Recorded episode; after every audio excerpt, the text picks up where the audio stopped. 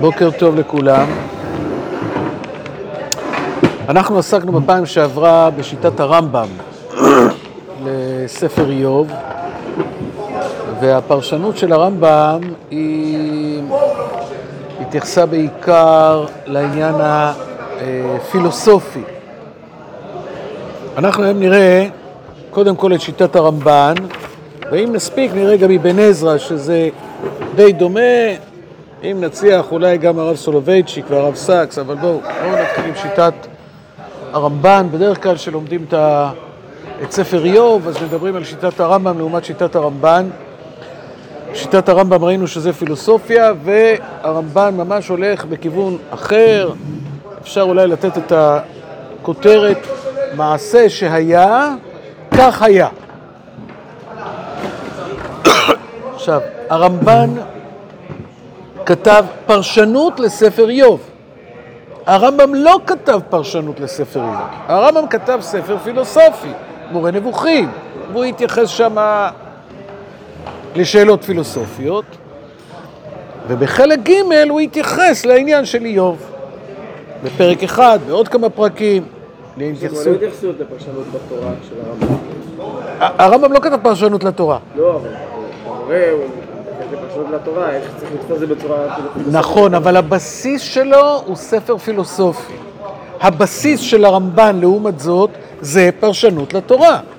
הרמב"ן כתב את הפירוש שלו לתורה, מה שאנחנו לומדים רמב"ן על התורה, ועוד ספר אחד שהוא כתב לפרשנות, והוא ספר איוב, לא, הרמב"ם הוא הולך בגישה פילוסופית. הרמב"ם. הרמב"ם, כן. אבל ספר זה לא ספר כאילו... בסוף הוא הוא לא כותב... הוא לא בא לכתוב פילוסופיה, הוא בא לכתוב כאילו... הוא בא לכתוב פילוסופיה, זה בדיוק העניין. הרמב"ם בא לכתוב פילוסופיה. אז הוא מתייחס להמון דברים ולהמון פסוקים, הוא מתייחס לאריסטו... כאילו. מה? כאילו. המטרה שלו תורה, אבל הספר מורה נבוכים, שוב, אנחנו לא לומדים עכשיו מורה נבוכים. הוא בא להתייחס לשאלות. הוא בא להיות מורה לנבוכים. הנבוכים זה לא, כן, סליחה שאני אומר, זה לא ישיבת מצפה יריחו. פה כולם יושבים, כולם לומדים, הכל בסדר. יש אנשים שהם נבוכים, כן, יש להם שאלות. איך ההשגחה בנויה, ואיך שכר ועונש, ומה טעמי המצוות, שזה חלק גדול מהחלק השלישי, זה העניין של טעמי המצוות. לעומת זאת, הרמב"ן כותב ספר פרשנות. פרשנות לספר איוב, פסוק אחרי פסוק אחרי פסוק. ולכן הוא צמוד, הבסיס שלו הוא לא הפילוסופיה, הבסיס שלו הוא ספר איוב. אני אקרא קצת מה, מההקדמה שלו. ועתה אבאר כוונת הספר בכללו, כן? הוא כותב את הדברים שלו בתחילת פרק ג', כן? אחרי סיפור המעשה, אז מתחילות האמירות והדיונים.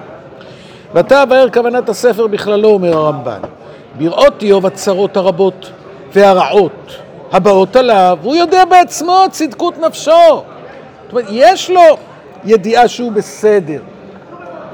חשב כי אולי אין דעת וחשבון אצל האלוהים במעשה בני אדם, וכי ההשגחה מסולקת מהם.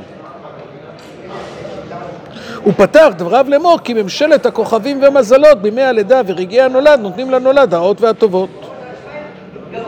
אומר, אני מקדים את המאוחר, כן, יאבד יום יוולד בו והלילה אמר הורה גבר, מה אכפת לך מהיום, מהלילה, יחשכו כוכבי נשפור, מדבר שם על הכוכבים. יש את המזלות שהם... יש את המזלות, זאת אומרת, אם נולדת במזל טוב, מישהו פעם אמר מזל טוב? חשבנו על המשמעות, מה זה מזל טוב? שהמזלות יהיו לך מסודרים טוב. לא, לא, אין מזל לישראל. אז מה זה? מזל טוב, מזל טוב. בסדר? זה, זה שאלה. אז אומר הרמב"ן שאיוב חשב שהכל תלוי במזל. ואם המזלות שלו היו גרועים כי באו עליו כאלה איסורים, אז זה כבר לא עניין של השגחה של שכר ועונש, זה עניין של עבודת כוכבים. עבודת כוכבים ומזלות זה משהו שאנשים האמינו בו בצורה מאוד מאוד דרמטית, שזה הכל הולך לפי הכוכבים. לכן פתח יאבד יום יוולד בו, וקילל היום והלילה, וכוכבי נשפו, ואף הפה שחר, כי הם גרמו רעתו. והנה הוא תחת ממשלת המקרה. זאת אומרת, לפי הרמב"ן, שוב הרמב"ן מתחיל פה מעניין פילוסופי. אני מזכיר את השיעור שעבר בשיטת הרמב"ם, אבל אנחנו נראה את הצמידות שלו לספר. עכשיו אני רוצה לומר פה עוד דבר. מה מפריע לאיוב? תגידו אתם, מה מפריע לאיוב? חוסר צדק. זאת אומרת, אני חשבתי שתגידו, האיסורים, האיסורים זה דבר איום ונורא. זאת אומרת, הבנים שלו, הרכוש שלו, הוא מוכה שכין, זה, זה מאוד מפריע, נכון? אבל יש פה עוד דבר שמפריע, והיא השאלה של חוסר צדק. זאת אומרת, זה, זה עוד יותר מטריד, כי איך הרמב"ן אומר? הוא יודע בעצמו צדקות נפשו. אם הוא היה יודע שהוא הרג את הנפש, שהוא נאף, שהוא גנב, או, בסדר. אבל הוא אומר, אבל באמת, אני נקי. אז הוא לא יודע למה. יש פה איזה פער בלתי ניתן לגישור. מצד אחד שהוא יודע צדקות נפשו, ומצד שני כל האיסורים האלה. אז, אז מבחינה, זה לא מתיישב על הנפש, זה בעצמו סוג של איסורים, אולי זה האיסורים כמעט הכי קשים, שהוא לא יודע להסביר מה זה ועל מה זה. וכשאנשים קשה להם הם מחפשים הסבר. אז הסיפור הזה של הכוכבים והמזלות זה איזשהו ניסיון אולי קצת נואש. להגיד, אוקיי, כנראה שזה ההסבר. כי אנשים מחפשים הסבר, ולפעמים נתלים באיזשהו הסבר מאוד קלוש, אבל העיקר שיהיה איזשהו משהו ש, ש, שיכול להתיישב על הדעת. לכן, לפי הרמב"ן, הוא פנה אל דעתם של עוברי שמיים, והוא מקלל את יומו.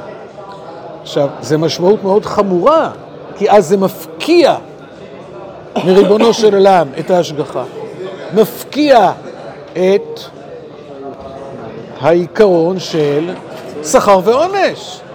עכשיו, הזכרנו כבר ששלושה עשר עיקרי האמונה בעצם נשענים על שלושה עקרונות. העיקרון הראשון הוא מציאות האל. וזה מתפצל שהוא אחד והוא לא שניים והוא נצחי וכולי וכולי. העיקרון השני הוא נבואה, תורה מן השמיים, השם מדבר איתך. וזה מתפצל שזה נביאים, ויש משה רבנו, והנבואה של משה רבנו היא לא הנבואה של הנביאים האחרים, והתורה לא תהיה מוחלפת, וכן על זה הדרך. ומה העיקרון השלישי? הגמול! זה שלושת עיקרי האמונה. מציאות האל, תורה מן השמיים, שכר ועונש. שלושה עשר עיקרי אמונה זה הרחבה של שלושת העיקרים האלה, אז זה עיקר מאוד מאוד מרכזי. אמ, זה לא מה שאיוב חשב בימי שלוותו, כי הכל היה מסודר, צדיק, וטוב לו. ופתאום כשהכל מתהפך, אז הוא...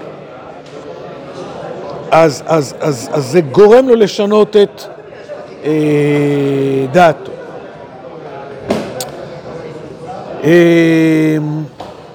אוקיי. עכשיו, הרמב"ן מצטט מדרש, הוא מצטט אותו באופן חלקי, ואנחנו נצטט אותו עכשיו באופן מלא. זה מדרש רב. אמר איוב לקדוש ברוך הוא, מי ייתן ידעתי ואמצאהו אבוא עד תכונתו. זאת אומרת, הלוואי שאני אמצא אותו, את הקדוש ברוך הוא, ואז אני... ואז אני, מה? ואז אני אראה לו מה זה, ואז אני אנצח אותו. ואז המשל שהרמב"ן מביא, שהוא מדרש רמב"ם, מביא ככה. משל לבריון שהיה שיכור, בעט בפילקי, פילקי זה בית הסוהר, והוציא איסרין ושחק, ו, וכל האסירים גם כן ברחו. רגע מקונין של משה לעיר, קילל השוטר, אמר, הודיעני באיזה מקום משה לעיר שרוי, ואני מלמדו את הדין. מכירים את הפוזה הזאת? נכנס, הראו לו מושל העיר יושב בבימה נתיירא, אמר, בבקשה מכם, שיכור הייתי. כך היה איוב עומד וצווח, מי ייתן ידעתי ואמצאהו. רגם האיכונין שאמר יאבד יום, יוולד בו. קילל השלטון, הלילה הוא ייקחהו אופל. אני מדלג, שראה איוב אמר, בבקשה ממך, שיכור הייתי, שנאמר, ואף אמנם שגיתי, איתי תלין משוגתי. זאת אומרת, מה שיוצא פה זה לא רק חוסר השגחה, יש פה איזו התרסה חצופה כלפי שמעיה. לא סתם חז"ל אמרו שביקש איוב להפוך קערה על פיה. כי אם הוא אומר שאצלי אין השגחה, מה בעצם הוא אומר? כולו לית דין ולית דיין. רגע, אז אה, לפי זה אז אה, מי שניצח, כאילו מי צדק זה השטן. אתה כבר רוצה שנראה את סוף הספר? למה הסתה? אם כבר זה לא הסתה, אם כבר אולי תגיד אליפז. אבל בכל אופן, אה, יש פה ביטויים יותר קשים. ארץ ניתנה ביד רשע, אנחנו נדבר על זה בהמשך. מה זה ביד רשע? אני לוקח למשל את המלך שנתן את הטבעת להמן. אבל אתה יכול להגיד, מי זה הרשע? או הרשע זה השטן, המן, שקיבל את הטבעת מהקדוש ברוך הוא, או חלילה מה? ארץ ניתנה ביד רשע. התרסה חצופה כלפי שמיא.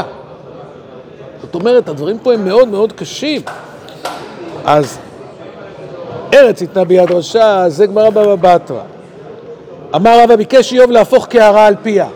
זה כנגד, כלפי מעלה. אמר לאביי, לא, לא דיבר איוב, אלא כנגד השטן, כתנא, ארץ ניתנה ביד רשע, רבי אליעזר אומר, ביקש איוב להפוך קערה על פיה, אמר לו רבי יהושע, לא דיבר איוב, אלא כלפי שטן. אבל אנחנו נראה בהמשך שהרמב"ן יראה פה התפתחות במהלך הספר. לפי הרמב"ם זה לא כל כך חשוב, כי מה העיקר, אם אתם זוכרים, מה העיקר?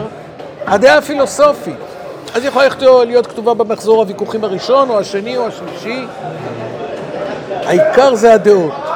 והרמב"ן, הוא רוצה לראות פה התפתחות במהלך העלילה, כי באמת היה איש כזה שקוראים לו איוב, והיו אליפז והיו בלדד והיו צופר, ויש פה דינמיקה שיש בין, בין, בין, אה, בין אנשים. זאת אומרת, זה, יכולה, זה יצירה ספרותית, וכשסופר כותב ספר, אז חוץ מהמסרים שהוא רוצה לתת, הוא גם בונה את זה בצורה של עלילה, עלילה שמתפתחת. בסדר? אני אומר עכשיו ב... בסוגריים, משהו שהוא... יכולים לא לעשות ספוילר, כן? אחרי שלומדים שהקדוש ברוך הוא החזיר לאיוב את כל אשר היה לו למשנה. זאת אומרת, היו לו 500 אה, אה, צמד בקר, עכשיו יש לו אלף, כן? היה לו אה, 700, עכשיו יש לו... אה, בקיצור, יש לו הכל כפליים. איזו שאלה קשה יש, אוקיי, נתנו לו כפליים, מה אי אפשר היה לתת לו כפליים? את הילדים שלו! מה יעזור לך שעכשיו יהיה לך כתוב בבנק, היה לך מיליון, עכשיו יש לך שתי מיליון. נו, שקוייך. אתם יודעים מה אומר הרמב"ן על הבנים? יש לו כפליים בבנים. לא. שבעה ושלושה, מה שהיה לו קודם. שבעה בנים, שלוש בנות. גם אם כן, זה לא מחליף את מי שמת. וגם אם כן, זה לא מחליף את מי שמת.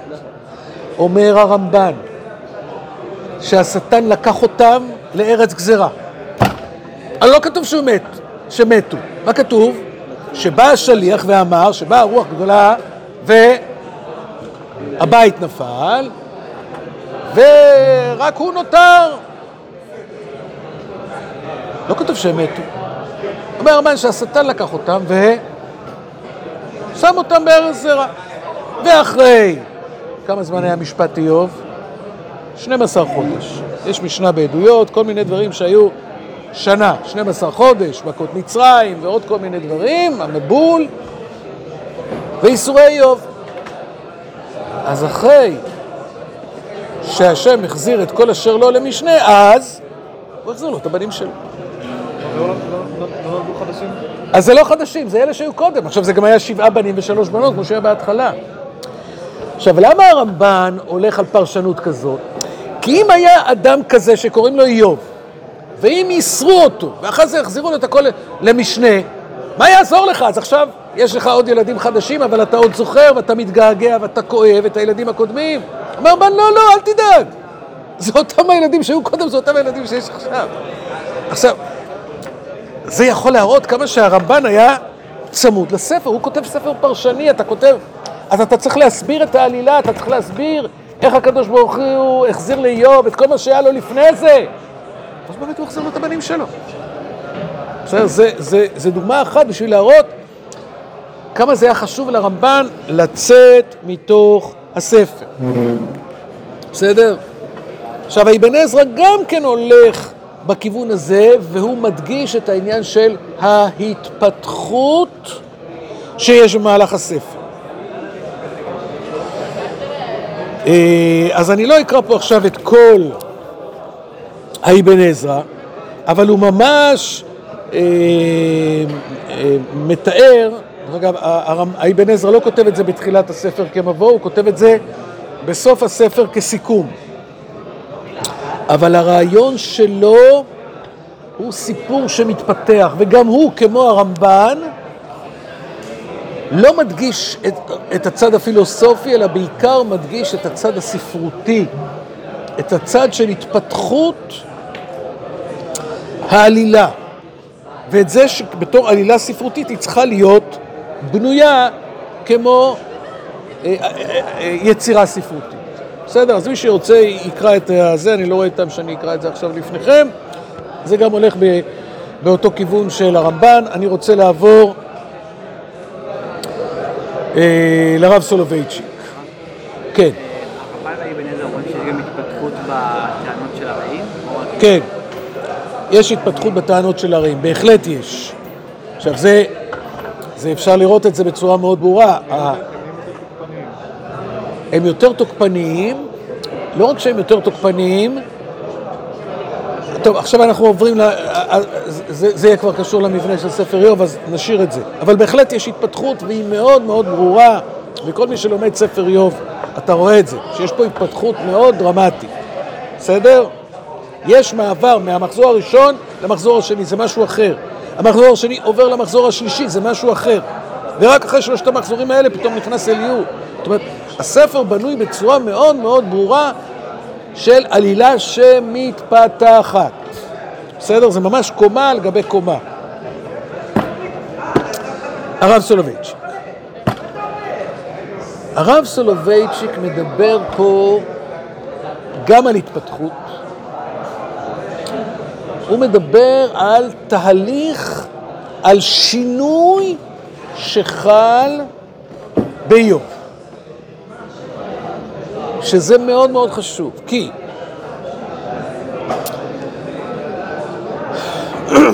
יצא לנו פה ללמוד, ב... עכשיו זה מחזור שלישי שאנחנו לומדים ספר איוב ב... בישיבה. יצא לי לפני כן עוד פעמיים שלמדנו את זה לפני כך וכך שנים. עכשיו, יש משהו שעלול להיות מאוד מתסכל שלומדים ספר איוב, ומגיעים לסוף הספר, ומה השם אמר לאיוב? ש... שמה?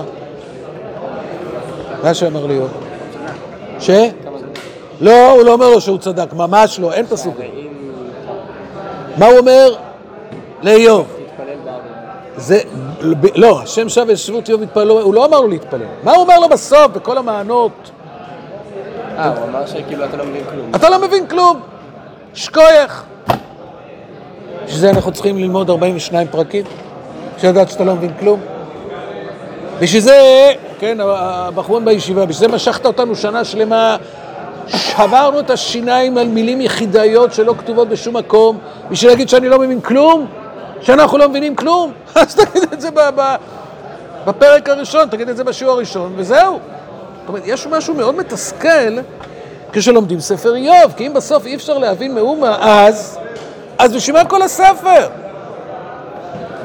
מבינים את, הש... את, הבעיה? זאת בעיה כשלומדים ספר איוב. אני רק אומר לכם בסוגריים, שכשהתחלתי לכתוב אה, אה, אה, את, את, את הספר לפני שמונה שנים, אני אמרתי לעצמי שאם אני לא אמצא איזושהי תשובה שיכולה להניח את הדעת, אני גונז את כל מה שכתבתי, אני לא, לא, לא עושה עם זה כלום. כי זה באמת משהו מאוד מאוד מתסכל. אז כולם שואלים, נו, אז מה, מה הוא אמר לו? אבל בוא תגיד לי את זה עכשיו בשני משפטים שאני... זה, זה, זה, זה נהדר הדבר הזה. זאת אומרת, אתה יכול לשבת חמש שנים, שש שנים, שמונה שנים בשביל לנסות להבין משהו, ואז הוא אומר, תשמע, אין לי זמן רגע, בוא, בוא, בוא, אתה יכול להגיד לי בשלושה משפטים מה, מה שאמר לאיוב? אה, אוקיי, בסדר, אני ארשום, אני אעשה וי, אני אלך הלאה. לא עובד. לא עובד כך. אבל אני בכל אופן רוצה להגיד פה את הכיוון הזה של, של הרב סולובייצ'יק, שאני חושב שלפחות מבחינתי הוא, הוא פתח אצלי משהו מאוד חזק, ו- ושתבינו, אני ציטטתי את הרב סולובייצ'יק לפני 20 שנה ולפני 30 שנה ולפני 10 שנים, ציטטתי אותו ולא הבנתי אותו. רק אחרי שאני ישבתי בעצמי וכן, אני משתף אתכם פתאום, איך אומרים החבר'ה? נפל האסימון. זאת אומרת, אתה יכול לקרוא איזה דבר, אתה יכול לדקלם אותו אפילו. הרעיון של הרב סולובייצ'יק הוא שאיוב עבר תהליך. זאת אומרת, כשאנחנו מדברים על איוב שהיה בהתחלה, אנחנו מדברים על איוב שהיה בסוף, זה לא אותו בן אדם. בהתחלה הכוונה לפני שהוא נהם, לפני שהוא התחיל לסבול? לפני שהוא סבל, הוא היה אדם מסוג אחד, ואחרי הסבל, ואחרי האיסורים, ואחרי הוויכוחים, ואחרי הצעקות, הוא הפך להיות אדם אחר. ואילולא כל האיסורים הללו, הוא היה נשאר אותו אדם שהיה בהתחלה, שהיה אדם בינוני ומטה. היה, היה, לא כתוב שהיה צדיק, היה איש תם, ישר, ירא אלוהים ושר מרע. אבל הוא היה משהו מאוד מסוים, מאוד נמוך מבחינות מסוימות. מה זה נמוך? הלוואי שכל האנשים היו כאלה אנשים טובים, כן? מאוד פרטי. אבל צדיק פרטי, אה, כן, אז, אז המילים של הרב סולובייצ'יק הן מילים מאוד מאוד אה, ספרותיות, מאוד מאוד גבוהות, והם שאומרים אותם, אוקיי, בסדר, אני בכל אופן אקרא, וצריך, אה, אה, הייתי אומר, הרב סולובייצ'יק מחביא את האמירות העמוקות שלו מאחורי מילים מאוד מאוד מסובכות, וכשאתה קורא אותם אתה... אני בכל אופן אקרא. מן הזעזוע האדיר שבו נענש באופן כה חסר רחמים, מתגלה איוב חדש. במקום האישיות הגסה של העבר, מופיעה לפנינו אישיות הירואית, אני קורא בדילוגים. במקומו של איוב הישן, שהיה עד כה כלוא ומבודד, חי לעצמו וממוקד בעצמו, זה דבר מאוד חשוב. בא איוב חדש, זה שנפתח אל האחרים ונקשר אליהם.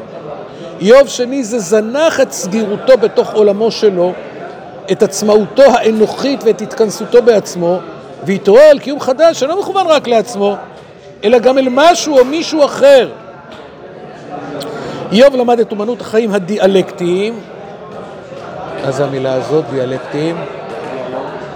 מלשון דיאלוג, זאת אומרת של מורכבות, של סתירה, של שני כתבים שבעצם נמצאים וכאילו אה, אה, לא מסתדרים אחד עם השני, כן? סוגריים, העולם של הרב קוק הוא עולם מאוד מאוד הרמוני. הרב סולובייצ'יק מתאר בדרך כלל מציאות דיאלקטית, זאת אומרת של, של עקרונות שסותרים אחד את השני והאדם נמצא ביניהם והוא צריך לראות איך הוא מסתדר איתם. בסדר? סגור סוגריים. והפסוק, שהוא פסוק מאוד מרכזי, לא רק אצל הרב סולובייצ'יק, אבל בוודאי שאצלו, והשם שב ושבות איוב בהתפללו בעד רעהו. לפני זה לא מצאנו שאיוב התפלל בכלל, בטח לא על מישהו אחר. זאת אומרת, הייסורים הם גרמו לאיוב לצאת מתוך עצמו ולהיות אדם אחר. אני אתן דוגמה ממקום אחר לגמרי. בעזרת השם, כשתזכו להתגייס לצה"ל, אתה לוקח ילדים בני 18 או, או 19, לא, ילדים צעירים, אתה רוצה לעשות מהם חיילים. מה אתה עושה להם? מה עושים בגימושון כזה או אחר? סוג מסוים של איסורים. תסחב ותעשה ו... הייסורים האלה במרכאות הם גורמים לאדם הצעיר הזה לגלות בעצמו כוחות שהוא לא ידע בכלל שהוא מסוגל לזה. הם גורמים לו להתהפך למשהו אחר. עכשיו, זה לא פשוט. כי איסורים גם יכולים לשבור את האדם ולקחת אותו למקומות מאוד רעים. עכשיו, איסורים אני לוקח פה בתור שם קוד, בתור משהו של תהליך. תהליך כזה גם יכול לעבור בישיבה. מגיע פה ילד בכיתה ט', ואז הוא בא, והוא לומד, והוא עובר גם סוג מסוים של מאמץ לפחות, אם לא איסורים. הוא יושב, הוא לומד, הוא מתעניין, הוא זה, הוא... והוא מגיע להישגים שהוא לא חשב שהוא יוכל להגיע אליהם. בסדר? אנשים לפעמים עוברים איזשהו מסע, מסע פיזי, מסע רעיוני, הם עוברים איזשהו משבר, ומתוך זה צומח אדם אחר. בדרך כלל, כדי שאדם יעבור תהליך משמעותי, הוא צריך לעבור איזשהו קושי, איזשהו סבל, איזשהו משבר, איזה שהם ייסורים שהם גורמים לו לגלות בעצמו משהו חדש. אי אפשר הכל רק בפוצי מוצי כזה. עכשיו, יש חברות שבאמת כל הזמן רוצות רק לשמור את הילד, שהכל יהיה בסדר, שלא יהיה לו שום דבר קשה בחיים. לא, לא בטוח שזה מצמיח אה, אנשים גדולים. זה מצמיח אנשים שהם יותר אה, סגורים, יותר מגוננים. קשה מזה להגיע לאיזושהי פריצה של יצירתיות.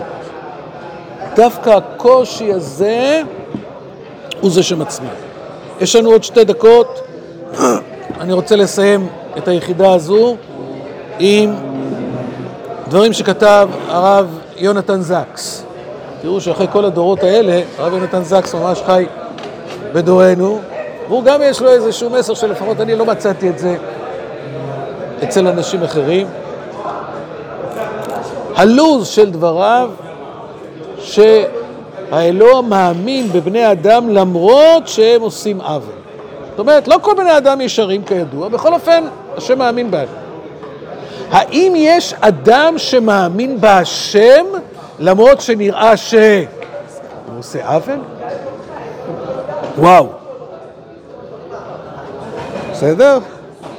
זאת אומרת, אנחנו עושים ככה, אחרת טוב, השם רחום, חנון, ערך אפיים, זה, אז הוא מאמין בנו, אומר בואו, בואו ילדים שלי, אני, אני ממשיך איתכם למרות שאתם לא בסדר. עכשיו בוחרים מישהו אחד, אומר לו, תשמע, עכשיו יהיה לך קשה. עכשיו יראה לך שהשם עושה עוול. אתה מוכן אה, לתת קרדיט? אתה מוכן להאמין? אתה מוכן להמשיך עם אה, ריבונו של עולם? אה, אז הרב זלס כותב, אלוה שאנחנו פוגשים בתנ"ך נוטל סיכון שהשלכותיו כבירות. הוא בורא ישות אחת האנושות שיכולה להיות בעצמה בוראת. בריאה שיש לה צלם אלוהים, תכונתו הייחודית של אלוהים, צורת חיים שמסוגלת לקיים שפה, חשיבה, התבוננות עצמית, דמיון בבחירה, מסוגלת לתפוס את מושג האלוהים, אבל גם מעצם טבעה מסוגלת למרוד. מכירים? מגדל בבל, נוח, ממש בשחר ימי האנושות, אדם הראשון. אדם הראשון זה, זה לא רק הוא, זה, זה אנחנו. כולנו בני אדם. זאת אומרת, החטא של אדם הראשון זה לא רק החטא שלו, זה החטא. גם אנחנו היינו שם, בפוטנציאל. זאת אומרת, הענקת החופש לבני אדם זה צעד גורלי של הגבלה עצמית, שהקדוש ברוך הוא כאילו מגביל את עצמו, אומר, טוב, עכשיו אני נותן לך לעשות איך שאתה רוצה. אה, טוב, אפשר עוד אה, להאריך בעניין הזה, אבל אני לא רוצה כי כבר אה, נגמר לנו הזמן. בכל אופן, מה ראינו? ראינו את שיטת הרמב"ם, שמדבר על הספר כספר פילוסופי, זה המשורשב בה. דיברנו על הרמב"ן, שמתייחס שהבסיס שלו הוא לא הפילוסופיה, אלא הספר עצמו, שהוא צריך להתייחס אליו כיצירה ספרותית. דיברנו על אבן עזרא, שגם הולך בדרכו של הרמב"ן, ומתייחס בעיקר להתפתחות. דיברנו על הרב סולובייצ'יק, שמדבר על התהליך ועל המשבר כמי שיכול להוליד איוב חדש. והזכרנו את שיטתו של הרב יונתן זקס, שהשם מאמין בבני האדם, והשאלה פה, האם בני האדם יכולים להאמין בהשם גם כשנראה להם שיש איזשהו קושי. עד כאן השיטות האלה. בשיעור הבא אנחנו כבר ממש נתחיל את הספר. עד כאן חברים.